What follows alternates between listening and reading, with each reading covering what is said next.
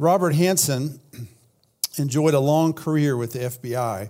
He joined the FBI in 1976 and worked with them until 2001. He became known, he was well respected, but he really became known as an expert on computers. In the mid 1980s, he worked in counterintelligence against the Soviets. He, um, however, Hanssen also enjoyed a long career of 22 years working as a spy for the Soviets while also being an FBI agent. And um, he periodically worked as a spy for the Soviets from 1979 until February 18, 2001, when he was caught. He sold thousands of classified documents to the KGB that detailed U- U.S. strategies in the event of nuclear war, developments in military weapon technologies, and certain aspects of U.S. counterintelligence program. Now, over time, the FBI realized something has to be going on here. Someone within our bureau has to be giving away some of our information. And so they decided to play offense. And so the U.S. paid the, the um, uh, $7 million to a KGB agent to obtain inf- information on a secret file to figure out who this person was. So they got the file and they listened to the person's voice, and uh, they eventually, and, and, through fingerprint, they ventured, fi- eventually figured out it was Robert Hanssen It was one of their own. And so they put him under surveillance. They soon discovered he was in touch with the Russians again, and they, uh, they began tracking him. One Sunday morning, he went to a park in Virginia and he put a white piece of tape on a sign. That was his clue to the Russians that, hey, I've got fresh information. I'm going to drop it off. And he went and, and dropped it off in, a, in this park under a bridge. He taped a, a garbage bag full of classified documents on, underneath this bridge. And he walked out of the park, and the FBI was there waiting for him. And his first comment to them was, What took you so long? 22 years, this guy off and on had been an undercover, uh, a, a, double agent, so to speak, an undercover uh, in the FBI for the Russians. Now, handling, a spy in the government agency is pretty simple once the person's caught. They're prosecuted. He was sentenced to 15 life sentences in prison. However, how do we supposed to handle spies in the church? What about spies in the church? Now, we don't call them spies, we call them false teachers. We don't talk a lot about false teachers, but they do exist out there. There's none here that we know of in teaching position, but we're certainly not above that. And we need to know how to handle that. How are we supposed to react to false teachers? So I don't know if you've ever heard a message on false teachers. I'm sure you maybe you have at some point, but that's what we're going to do tonight. And we're going to look at the book of Jude. The book of Jude. So turn all the way to the very back of your Bible right before Revelation. There's probably just one page there. And the book of Jude. It's one chapter, it's 25 verses. And Lord willing, we're going to go through the whole book of Jude.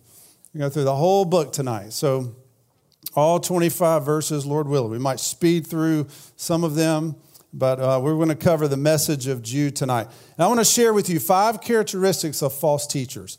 How do you identify false teachers? How do you know what to look for? five characteristics based on the book of Jude, and then I want to give you two ways that Christians, how we should respond. How do we respond to these false teachers? How do we be aggressive with them? What, what, what do we do? Do we ignore them? Two ways that Christians should respond based on, on God's word here. So, the book of Jude, it begins with the author identifying himself Jude, a servant of Jesus Christ and brother of James. Now, we believe this was Jude, that was the brother of Jesus. If you go back to Mark chapter 6 and verse 3, it mentions Jude there as a brother of Jesus. Now, isn't it interesting that he doesn't say brother of Jesus here? Because he's viewing, he's viewing him as he's the Lord Jesus Christ. I'm just his servant. I'm just, the, the, the, the field is level. I'm, I'm, no spe- I'm no more special than anybody else. I'm just a servant of God. I'm a servant of Jesus Christ. And so um, and brother of James. Now, we don't know when uh, Jude would have been saved, probably after the resurrection, because we know after the resurrection, of Jesus, uh, or that's when James was saved, and so presumably that's when, that's when Jude would have been saved as well. Now, we know a, a number of times you'll notice in this book that Jude writes in triads, he writes in groups of three. And the first one of those is found at the, at the latter part of verse 1. To those who are called, beloved in Christ, uh, in, beloved in God the Father, and kept for Jesus Christ. So called, beloved, and kept. There's the first triad in the book of Jude. And so those who, believers, are called. You probably remember back to when you were saved, and you, you could probably say, Man, it felt like someone was calling me. I had to respond. Maybe if it was in a worship service or at a crusade or even in the quietness of your home, you just sense, man, God is speaking to me. He is calling me. Paul said in Romans 1 6, including you who are called to belong to Jesus Christ. In fact, the word the ecclesia, the word for church, means the called out ones. Klesis means call, and, and ek means from or out of. It means those who are called from or out of the world into fellowship with Jesus Christ. That's what the church means. And so believers are called, God calls them into fellowship with his son, Jesus Christ. But believers are also beloved. God has set his love and his affection on his people, on his children. We're beloved in God the Father and kept for Jesus Christ. Now, this word for kept is a key word in the book of Jude because uh, you're talking about false teachers who are trying to lure Christians away from the church. And we know that word as apostasy. You, you probably know of some people, unfortunately, who were raised in the church. At one time, they were white hot for God. And at some point, they just walked away. And you begin wondering were they ever saved? Or uh, if, they were, if they are genuinely saved, they're not living like it now. You see no fruit in their life. And, and, and you, you begin wondering. G. Campbell Morgan defined apostasy as a willful return to ungodliness. It's a willful, deliberate return to ungodliness. It's, hey, I may be saved, but I'm not going to live like I'm saved. I'm going to enjoy, I'm going to do whatever I want to do. But Jude wants people to know if you are saved, you are kept for Jesus Christ. That word for, some translations say by. I think the best interpretation is for. That means you are kept for him until the day you appear before him. That you are kept until that moment. He will keep you in the palm of his hands, as John 10 talks about. So that so don't just right from the beginning, just know if you're saved, you're always saved. He keeps you. Okay, that, that's key to this whole argument. And then the, the second verse there, may mercy and peace, there's a second triad. May mercy, peace, and love be multiplied to you. That'd be a great way to pray for other Christians. God, I pray that your mercy, your peace, and your love will be multiplied to, to that person in my life group, to my neighbor, to my spouse. And then now he, he launches into his argument. Now, the, the first number of verses, or especially verses 4 through 16, are about the false teachers. So we'll, we'll cover those. And then toward the end, uh, he's going to come and address the church. Uh, Beloved, verse 3 Although I was very eager to write to you about our common salvation, um, I found it necessary to write appealing to you to contend for the faith that was once for all delivered to the saints.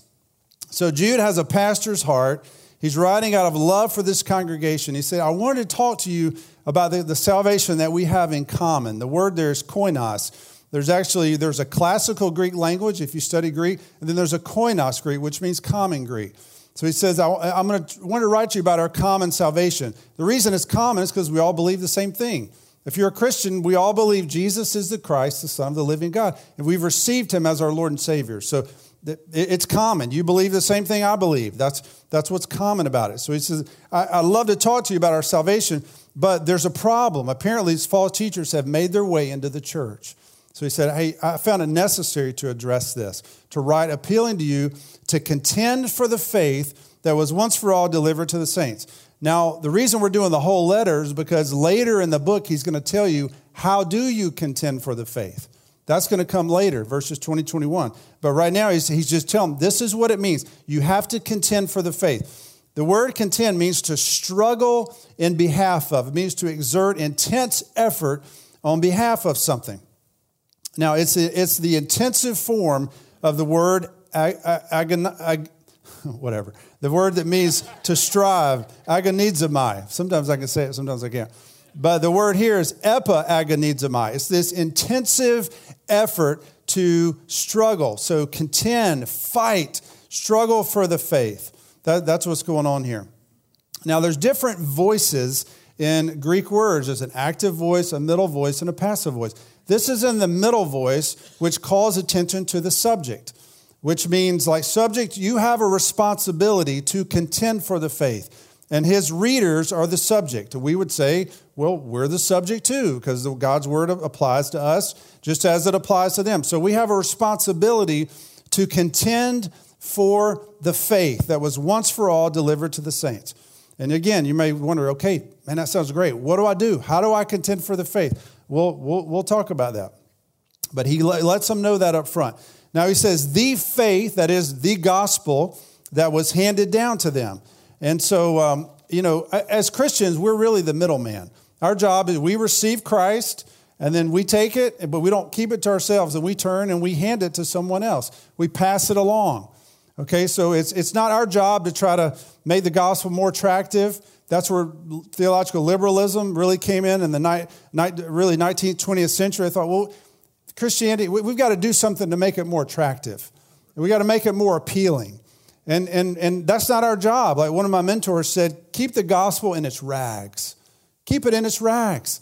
Just, just share because the power of God is in the gospel. So we share the gospel, he does the work of saving. We don't have to feel the pressure of trying to make it more attractive. So just, just enjoy the freedom that comes in the gospel. All we have to do is share the gospel. Then God is the one who does the work. And so, uh, verse 4 begins talking about these false teachers. For certain people have crept in unnoticed, who long ago were designated for this condemnation ungodly people who pervert the grace of our God into sensuality and deny our only master and Lord Jesus Christ. Here's the first characteristics of false teachers they appear unassuming. They appear unassuming. They, they crept in unnoticed. Yeah, I mean, they don't wear loud clothes. They don't walk in and say, Hey, I'm a false teacher. Hey, it's so nice to meet you. I'm a false teacher. What's your name? They, they don't do that. They creep, they creep in unnoticed because they want to blend in. They want to appear normal. And then once you trust them, they want to say, hey, um, do you really think this is what that says? Let me, let me tell you what that really means.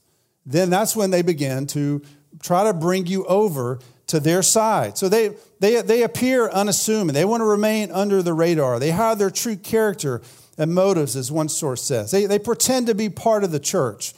And apparently, they, they were disrupting the congregation here. So Jude writes to them. He says, Long ago they were designated for this condemnation. Let me show you what that means. In John 3:18, I'll read it to you real quick. Right after, shortly after John 3:16, it says, Whoever believes in him, that is Jesus, is not condemned, but whoever does not believe is condemned already, because he does not believe, or he has not believed in the name of the only Son of God. So when we don't, but when an unbeliever refuses to repent and place their faith in Christ, they're already condemned. Now that can change if they will repent and place their faith in Christ. They have condemned themselves. Does that make sense? They have chosen to reject Jesus. And because of that, they are condemned. And so he's saying these people have not repented of their sins. So because of that, they are condemned. So they, they've, not, they've refused to repent. Now, the rest of what he says about them has to do with their morality. He says they're, they're ungodly people. They're, they're not honoring God with their lifestyle. They pervert the grace of God, Uh, of our God, into sensuality. So he's talking about sexual immorality. And, they, and deny our only master and Lord, Jesus Christ. He's saying with their behavior, they're living in rebellion, in rebellion against God, saying, I don't believe in Jesus. I'm not, I'm not following him. He, God wants me to be holy. I'm not going to be holy. I'm, I'm, I'm living in rebellion to Him. I'm, as, I'm living as if there's not a God. That's, that's, that's what false teachers do. Now, verses 5 through 7 show us the second characteristic of false teachers. So, first, they appear unassuming. Second, false teachers are uninterested in adhering to the boundaries God set in place. They are uninterested in adhering to the boundaries God set in place. Christianity is like a, a good road that you drive on, it has boundaries. You can believe, you have to believe certain things within these boundaries. You go outside those boundaries, you're outside of the walls of Christianity. And so you have to believe correctly about God and his son Jesus. And so false teachers don't believe within those boundaries. Uh, but they're not just content to sit in the church, they want to pull you outside of those boundaries as well. And so Jude introduced another triad here in verses 5 through 7. And each one of these is a corporate group of people who did not adhere to the boundary God gave them. This is so interesting. Every, per, every group here rebelled against God, and as a result, they suffered the consequences. So let's, let's, let's go through and look at these. All three examples are illustrations of people who left their proper place or boundary against God's will. Okay? So he says, Now I want to remind you, although once you although, although you once fully knew it, that Jesus, who saved a people out of the land of Egypt. Isn't that interesting? You know, Jesus did, didn't just come on the scene in Luke chapter 1 or Matthew 1. Jesus has always been alive. He's always been, was either with the Father, then he became flesh, and now he's back with the Father. But he said Jesus brought them out of Egypt. Jesus brought the Israelites out of Egypt, afterward, destroyed those who did not believe. Now he's referring to um, the book of Numbers. Remember when the, the 12 spies went in and then 10 uh, did not believe, they grumbled, and then but two, Joshua and Caleb, did believe? Well, that whole generation, most of them, refused to believe against God. They stepped outside the boundary of belief and went to unbelief. And because of that, God's, it says, Jesus destroyed them. That is, he led them, let them wander for 40 years, and they wasted the rest of their life. That's what he's talking about. They stepped outside the boundary of belief they, they had unbelief in their hearts, and Jesus destroyed them. That, that's what he's talking about. Then he said, verse 6 And the angels who did not stay within their own position of authority, but left their proper dwelling, he has kept in eternal chains under gloomy darkness until the judgment of the great day. Now, what is he talking about? I think he's talking about Genesis chapter 6, where it says the sons of, refers to the sons of God He's talking about angels. Now, not everybody believes this, okay? But this is, this is the best I can, I can understand. This is what this is saying. The angels abandoned their home in heaven in order to, take, to become human. They became males. They took wives for themselves, and they had, they had sexual relations with these women, okay? I know this sounds bizarre, but I'm just telling, just read Genesis 6, 1 through 4.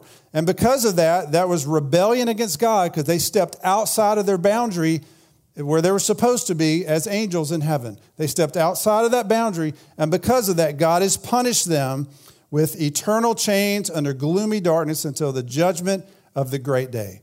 So you have the unbelieving Israelites, you have these uh, immoral angels, both of them have rebelled against God. And the third, just as Sodom and Gomorrah and the, se- the surrounding cities, which likewise indulged in sexual immorality and pursued, pursued unnatural desire. Serve as an example by undergoing a punishment of eternal fire. Now, he's talking about the homosexuality that existed in, this is Genesis 19, in Sodom and Gomorrah, and God destroyed that city. Now, this is interesting. Ezekiel 16 also says that Sodom and Gomorrah were punished for their pride and lack of concern for the poor. It's interesting. But uh, the destruction of Sodom and Gomorrah and the surrounding cities serve as an example for all who choose to rebel against God. So, Israel, the angels, and Sodom and Gomorrah were all corporate examples of people groups who broke the boundaries God had for them. They stepped outside of those boundaries, and God punished them. So he's saying these false teachers, hey, they don't mind. They just step right outside the boundaries of Christianity. They stay over here in unbelief. And because of that, God's going to punish them just as he punished these other ones. Does that make sense so far? Okay. So now, in verses 8 through 11, there's so much going on here in this book, so many illustrations that we have to explain. In verses 8 through 11, now uh, Jude is going to give us individual examples of people who rebelled against God. He gave us corporate examples in 5 through 7. Now it's individual examples. Uh, so here's the third characteristic of false teachers they are unashamed to promote themselves. They are unashamed to promote themselves. False teachers see themselves as the authority, and they do not submit to someone else's authority. And so, um, before we get to the individual examples, he gives us characteristics in general of these false teachers. Yet, in like manner, those people also relying on their own dreams. So, to them, the word of God is not their authority. It's well, man, I, I, I dream, and God spoke to me in a dream last night. He said that I could do this. And because of that, they were justifying their immorality, saying, well, yeah, but God told me I could do that. So, in other words, my dream is now my authority rather than the word of God. And so that's they they that's what they did. They defiled the flesh, which is refers to sexual immorality. They reject authority and blaspheme the glorious ones.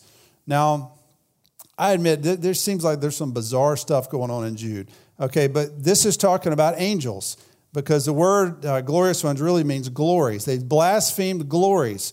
Glories refers to angels. Now you say, well, why is, it, why is that a big deal to blaspheme angels? What, you know, what's the big, big deal with that? Well, look at the next verse. But when the arch, archangel, archangel Michael, contending with the devil, we're getting more bizarre, was disputing about the body of Moses, he did not presume to pronounce a blasphemous judgment. So even Michael the archangel, who's also called the great prince in Daniel 12, verse 1, even the archangel, archangel did not think himself so highly that he's going to pronounce judgment on another angel, a fallen angel, which is Satan. Instead of that, he, he said, The Lord rebuke you. Okay, you with me? So he said, No, God's the authority. He, even the, the archangel Michael said, I'm not the authority. I'm, I'm, who am I to pronounce judgment? God's going to judge you. Okay? But these false teachers don't have that type of humility. They think they're the authority. They don't, they don't mind speaking out blasphemous words against angels. Now, are you with me? I know this is a little bizarre. Are you with me? Okay, now, now this whole body of Moses thing. Okay. Um, what he's talking about um, he's talking about um, the basis of the story refers to uh, when Michael came to bury. Remember in Deuteronomy 34, Moses died. It said, and no one to this day knows where he's buried. Remember that? Okay, well, the story goes that Michael, the archangel, went to bury his body, and Satan said, No, his body belongs to me because he was a murderer. And instead of instead of Michael going, well, look, who are you talking to? You know, he says, the Lord rebuke you. So he called on God's authority, and when that happened, supposedly, Satan backed away because God has ultimate authority. Okay, so that, that that's what that's what he's talking about. Um, but these people blaspheme, verse 10, all that they do not understand, and they are destroyed by all that they, like unreasoning animals, understand instinctively. Woe to them! Judgment is coming upon them. Verse 11, for they walked in the way of Cain. So now, now he begins our individual examples. So he did the corporate ones earlier, now the individual ones. So what is he talking about? What is the way of Cain? Well, remember Cain killed his brother Abel. Um, you remember Cain was, was Adam and Eve's first son. Uh, they had a, a, disagreement. There was jealousy in Cain's heart, and so he killed his brother Abel. So God, but remember before that, God spoke to him and asked why he was angry. Remember that? And he said, Sin is crouching at the door. Its desires for you, but you must master it. So he gave him, uh, he, he told him what was going on, gave him a way out. And so the way, uh, but God, uh, Cain still disobeyed and killed Abel. So the way of Cain refers to clearly knowing God's standards and willingly disobeying them. So false teachers are those who know or aware of God's standards and they say, you know what, that's not for me. I, am going to disobey anyway. I'm going to willingly, in rebellion, I'm going to, I'm going to disobey. Remember in our, our life group study this past week in Daniel 9, where Daniel's confessing sin? There were three words that were used for sin. It said they had sinned against God, they had rebelled, and they had transgressed. That's how offensive our sin is against God. It takes three words to describe it the, the utter rebellion and depravity in our hearts. And um, you, you see the false teachers just exude that type of rebellion. Like, I know what God wants me to do, and I will not do it. Just re- flat out rebellion.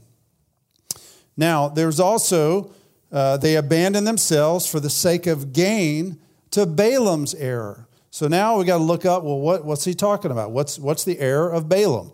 Well, this goes back to Numbers 22 through 24. Balaam had a problem with greed.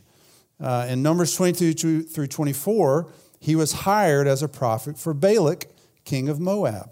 Now, at first, Balaam appears to obey God, but you, we learned later in Numbers 31 16 that Moses mentioned women who followed Balaam's advice and caused the people of Israel to act treacherously against the Lord. So Balak offered Balaam large amounts of money apparently, at some point, and Balaam must have taken that. He rebelled against God, and he led other people to do the same, even though he knew what was right. So now Balaam is an, an example of greed and rebellion against God. So these false teachers were greedy for power, and they rebelled against God as well. So you had the way of Cain, the way of Balaam, and then you had Korah's rebellion. So um, you know you can't just blow through the book of Jude. You got to look. You got to look all this stuff up. So Korah's rebellion. Remember what happened in Korah's rebellion? That's Numbers chapter 16. Numbers 16. It says, um, um, verse 3, I'll just read to you real quick. They, this is a number of people led by Korah, they assembled themselves together against Moses and against Aaron and said to them, You have gone too far, for in all the congregation are, uh, for all in the congregation are holy, every one of them, and the Lord is among them. Why then do you exalt yourselves above the assembly of the Lord? So they're fussing at Moses and Aaron, saying, Who do you think you are? Why, why do you think you can lead God's people? We're all set apart, we're all equal. Why, why, why are you better than everybody else? And Moses comes back and says to Korah, Hear now, you sons of Levi, is it too small a thing for you that the God of Israel has separated you from the congregation? God has separated them to serve the whole congregation. He says, Is that not enough for you? You want the priesthood now too? Are you not satisfied with what you have? You, are you so discontent that now you want this too? And, and, and they rebelled. And you remembered God opened up the ground and about 250 people just went down just like that, alive into the ground. It was, a, it was, it was rebellion. It was dissatisfaction. It was, I've got this greed in my heart. I want more. I'm not satisfied with, the, with, with serving. Now I want the priesthood as well. And, and so the difference is uh, in the book of Numbers, God judged those people on the spot. In Jude, he's saying that that judgment's coming in the future. Okay? And so um, now, Verses uh, 12 and 13 give us more characteristics. Now, we're getting to the good part, okay? Just, just hang with me. It, does turn here, but this is, this is the way the text goes. So, verses 12 and 13 provide the fourth characteristic of false teachers they are uncaring about people. They're, they, they don't care about people, they're uncaring about people. Look, look at verse 12. These are hidden reefs at your love feast. Hidden reefs is talking about these rocks that exist under the water that, that you, you can't see from above the water. But when you get close to the dock, those rocks just like scrape the bottom of a boat and they do damage. They're, they're, they're hidden reefs that uh, they're, they're concealed and they, they do damage to, the, to a ship. And he's saying they gather at these love feasts. Now, we think these would have existed probably once a week. Believers would come together, they would fellowship, they would eat, they would probably take the Lord's Supper. They would spend time encouraging one another. And these false teachers who crept in unnoticed, they didn't show up at a love feast and go, I'm a, I'm a false teacher. I'm here, to, I'm here to, you know, hurt you. I'm here to lead you astray. They would show up and they would, they would just uh, blend in with everybody else. And as they, it says, as they feast with you without fear, they, weren't, they're not afraid of anything because they reject authority. So they're, they're not afraid of getting caught. They don't care about you. It says, shepherds feeding themselves. Now, what, why does that sound strange? Well, a job of a shepherd is to feed his sheep. Shepherds make sure their sheep are fed, but they don't care about the sheep. All they care about is feeding themselves. In Ezekiel 34 2, the Lord was upset with the shepherds of Israel who had been feeding themselves. They did not care spiritually about God's people. And so the image of a shepherd here suggests the false teachers were claiming they had the ability to lead God's people. They had the ability to teach. They had the ability to care for people, but they didn't care for people. They cared about their own comfort and their own position, and they were selfish. And he says they're, they're like waterless clouds. Now, waterless clouds, if, if you're in the ancient Near East, you welcome clouds because you want rain. But a cloud without rain is really useless think, well, that's, that's not going to do us any good. We, we, we need rain. We, we, that, but, so they're useless spiritually. They, they, they look good, they look the part, maybe they carry their Bible and you know, maybe they quote some verses, but, but they're, they're not going to, you're not going to profit spiritually underneath their teaching. It says they, they're swept along by winds, they're fruitless trees in late autumn. Now, if you went to an apple tree in the autumn, you would expect to see an apple, right? Well, if you if you go to a fruit tree and it's in prime season, it doesn't have fruit, then it's, it's useless. The only thing it's good for is firewood. So they're, they're, they're useless. They, they don't have spiritual fruit. They're twice dead, it says. That means that refers you know, the book of Revelation talks about the second death, uh, talking about at the judgment. These people have already, they've already been condemned. They're, they're spiritually dead, they're uprooted. They're wild waves of the sea.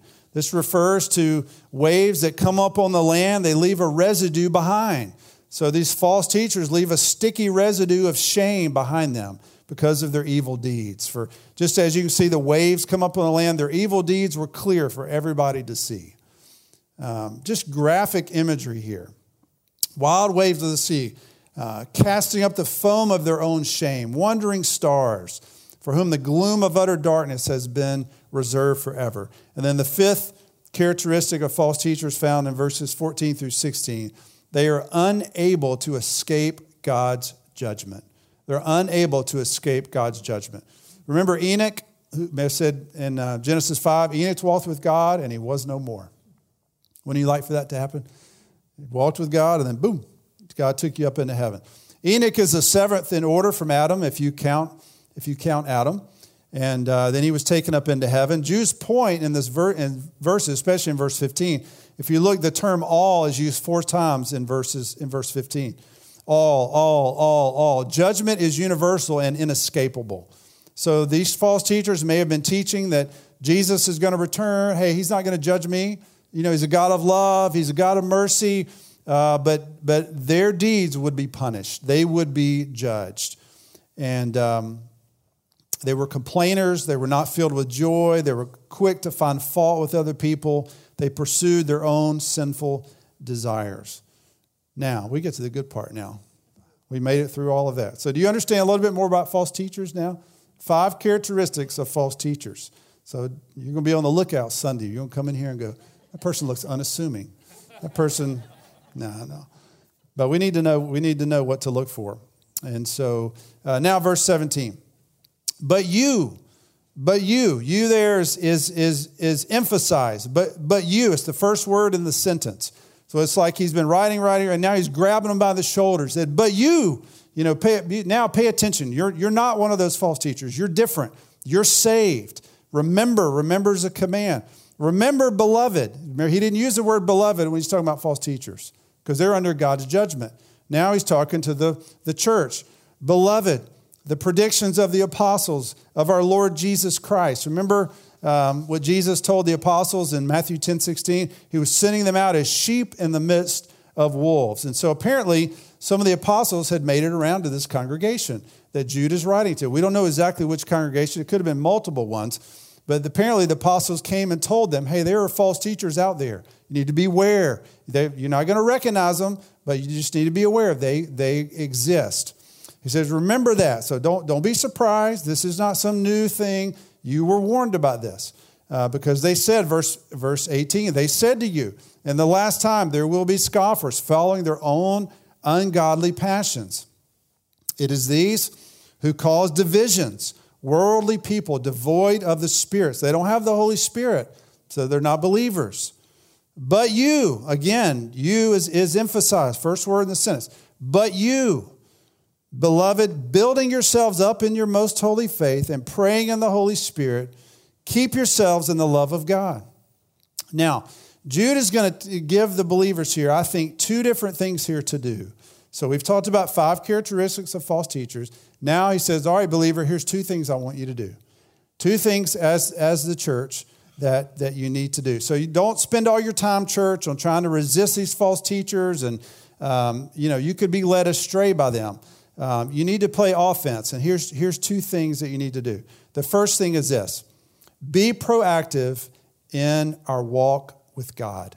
Be proactive in our walk with God. Remember, we said earlier, what does it mean to contend for the faith? The first thing is be proactive in your walk with God. Now, he gives them a, gives them a command here. There's one command in verses 20 through 21, and then there's three uh, participles that modify that command.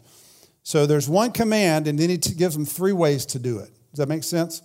I love the word of God. It's so simple. He doesn't, he doesn't say do this and then without telling them how to do it. He tells them what to do, then he tells them how to do it. So here's what they're supposed to do keep yourselves in the love of God. The word keep is the main command there. Keep yourselves in the love of God. Now, if you just stopped there, you would go, man, that sounds great. I, how do I keep myself in the love of God? But That's what we're supposed to do.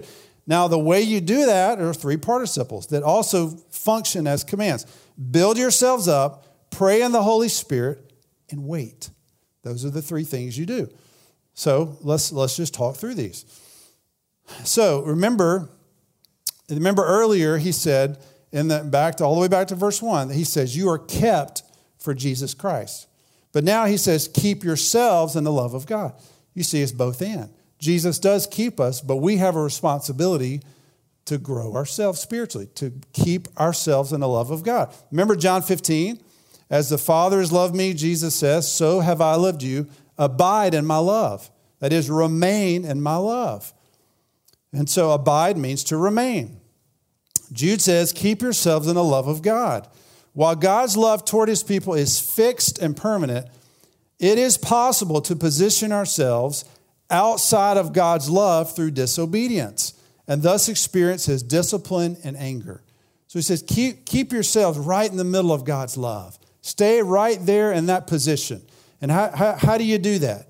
Well, the first thing you do is to build yourself up in your most holy faith. So build yourselves up in the most holy faith. So the foundation is one faith, one's faith in Jesus Christ. So we got to build ourselves up on the faith. This means to grow in our understanding of the gospel, the teachings that were given to us at our conversion. So we must make every effort to study the Word of God, to listen to messages, to read good books, participate in life group, Bible study, be under the teaching of the Word of God. As we do this, we put ourselves in position right into love of God, for God to speak to our hearts and to grow us. So we build ourselves up by just putting effort to grow spiritually. Not, not to save ourselves, because you're already saved, but to grow. Okay, then the second thing you do is to pray in the Holy Spirit. Prayer reveals our dependence upon God and it deepens our intimacy with God. Now remember, the Holy Spirit is our helper, and as Romans 8, Romans 8 teaches us, He prays, He intercedes in our behalf sometimes when we don't even know how to pray. Sometimes our praying is just going to God and saying, God, I just need you. I don't even really know how to pray right now. God, I just need you. I just worship you. And the Holy Spirit will pray. So we, we build ourselves up and we pray in the Holy Spirit. And then the third and final way that we keep ourselves in the love of God is to wait for Jesus to return. This is talking about the second return of Christ. We're to wait for him. We have eternal life now as believers, but we will experience that fully when Jesus returns and we're transformed into his image. Titus 2:13 says, "Waiting for our blessed hope, the, the appearing of the glory of our God and Savior Jesus Christ." This waiting expectantly. I mean, I just can't wait. I can't wait for him to return. And we eagerly await. And as we do that, we remain in the love of God. This one, one source said this Those who take their eyes off their future hope will find that their love for God is slowly evaporating and it will be evident that their real love is for the present evil age. It's a powerful quote. We take our eyes off Christ, we're just revealing how much we really love the world. He's saying, keep your eyes focused on Christ. Just anytime now, Jesus is going to be back. Remember at the end of Revelation, even so, come, Lord Jesus. This, this sense of Jesus, come on, come, come, Lord Jesus, come, come right now. This like a, you know, this is great, the world's great, but I want Jesus. Give me Jesus, as we sang earlier. That, that, that's what I really want. Uh, a little while back, uh, Tim Tebow spoke at uh, the Passion 2018, Passion Conference 2018. And he's talking, Louis Giglio was, was interviewing him. And um, you can watch this online. It's, uh, it's, a fascinating story.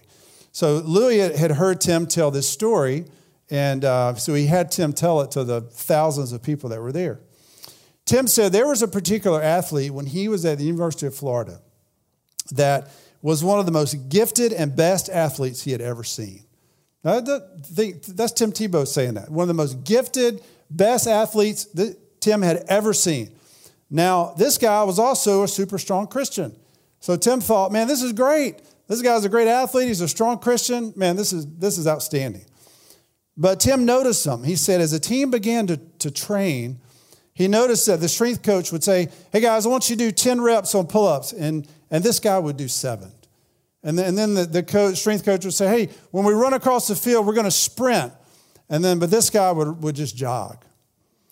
And um, he, he would tell him, you know, run, run as hard as you can. And he would just, you know, he'd be going halfway, he'd be jogging. And Tim would try to encourage him, like, come on, man, come on, come on, just pick it up. Let's work hard. I, I need you. And, and he just he just wouldn't pick it up. Well, finally, one day they were, they were, they were running the, the stadium steps at, at, the, at their Florida stadium. And uh, they started on one side and they had to touch every step in the stadium. No idea how long that would take. But I, that was, that's what they had to do. And so Tim said he would start last because he wanted to finish first. He said, you know, if I finish first, people expect me to finish first. But he said I would start last and, you know, he'd pass people. That way he has no, no excuse for, uh, I mean, no one would expect him to finish first.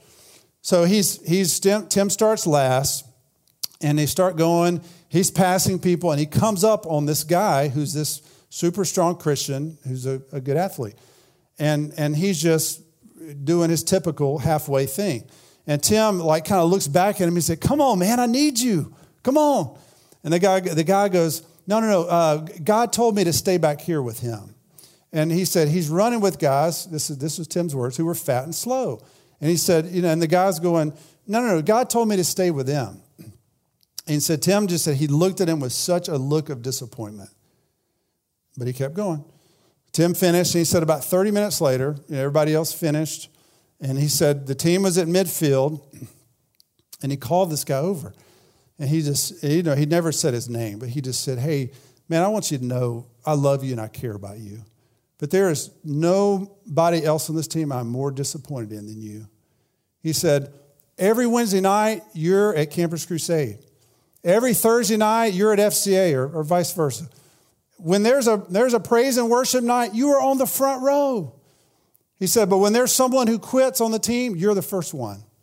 He said, You're one of the strongest Christians on the team, but you're also one of the softest Christians on the team. He said, I have players and coaches coming to me saying, uh, is that what a, a Christian is, or do they train and work like you? He's saying, You're causing confusion, and you're making me look like, look like a joke because you're not obeying what the coaches tell you to do. He said, Either you will change or you will not play. He said, I'm the quarterback, I'm the leader of the team. Either you will change or you will not play on my field. And he said the guy never played. The guy refused to change. He was content to go halfway, to look good on the front row, to go to all this stuff and be seen in public. But when it came time to do the hard work, he wasn't going to do it. And I wonder how many of us as Christians are just content to look good here, but we're not, we're not going to do the hard work of growing. We're not going to do the hard work of building ourselves up, praying on the Holy Spirit, and waiting for Jesus to return. It's easy. It's easy to just, man, I'm just going to go halfway. I'm going to look good. I'm not going to commit myself. I'm going to be, a lazy, soft Christian. I'm, going to confuse the, the unbelievers around me because they're going to go, Is that what a Christian is? Because, I mean, he yells at his kids just like I do, or he, you know, has, is just as materialistic as I am. Is that what a Christian is? What unbelievers want to know is this is what you have real, and does it make a difference in your life? Is what you have real? Is this, is this really real for you?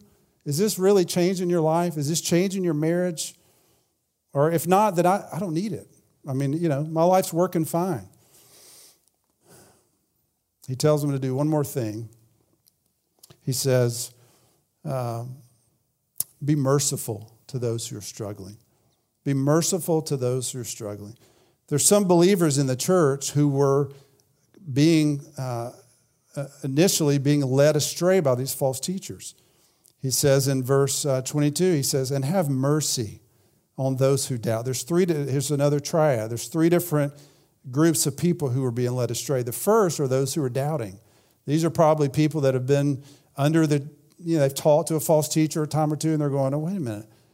Is that, is that really what that verse meant? I mean, I've been taught it meant this, but I'm not sure now. So they're starting to doubt he says, Man, have mercy on those people. Don't, don't ignore them. Don't, don't point fingers at them. Don't make fun of them. He said, have, have mercy on them. Hey, go to them and put your arm around and say, man, man, we've missed you. Man, would you come back to our life group? We would love to see you this week. And, and, and man, I know, I know you've been hanging out with these people, but just come on back. Man, we, we love you. Have mercy. Have mercy on them. Second, the second group requires a little more aggressive approach. Save, other, save others by snatching them out of the fire. Man, this, this group, they've, they've been influenced now. They've, they've been influenced by these false teachers. And, and, and I'm, I'm interpreting this as they're not saved yet. You know, that right now they're heading toward eternal judgment. But he's saying, snatch them out of the fire, share the gospel with them. Hopefully they'll repent and, and they'll believe before, before they're, um, they, they, die and they they they go to, to, to judgment in hell. Snatch them out. Be aggressive. Go after them. Man, call them. Stay on them. Don't just, don't just, well, we haven't seen them in a while. You got to go after them. To others, show mercy with fear. This is the third group. Show mercy with fear. Now, there's three different, three different uh, things this, that fear could mean. It could mean um, uh, it could mean referring to the fear of God. It could refer to uh, uh, I'm fearful of being contaminated by their sin, or it could be I'm fearful of how many people they've led astray. Um, I, I, think it means being contaminated by their sin. In other words, I don't want to get so close that, man, I you know I, have got a, I've got I've got a healthy reverence here because I could be led astray as well. I'm not a, I'm not a I'm not a, I'm not above making mistakes. So so have, have, show mercy with fear hating even the garment stained by the flesh. He's talking about sin. It just has this staining effect on our lives. But we want to hate it. We want to hate sin. We want to love people, but we want to hate sin. So he says, man, you got to go after these people. You can't just let them keep going astray. You got to be aggressive. You got to go after them. Show mercy. Just engage with them. Go, go, go get them. Then he ends with this doxology that you're probably familiar with. It says, Now to him that is the Father. Now, to him who is able to keep you from stumbling. So, just in case, you know, these, this, his, his church just reading this is like, well, good night. This is, this is pretty scary. He said, no, no, wait a minute. God is able to keep you from stumbling. Yes, you have a responsibility to grow. Yes, you need to keep yourselves in the love of God, but God is going to keep you. God is going to keep you from stumbling. And he's going to present you blameless, not sinless because we're all sinners, but he's going to present you blameless because of Christ, because the, before the presence of his glory with great joy. Man, there'll be great joy on that day. Remember Psalm 16 and the presence of God, there's fullness of joy. We'll, we'll, we'll have this great joy when we appear before him because of what Christ has done.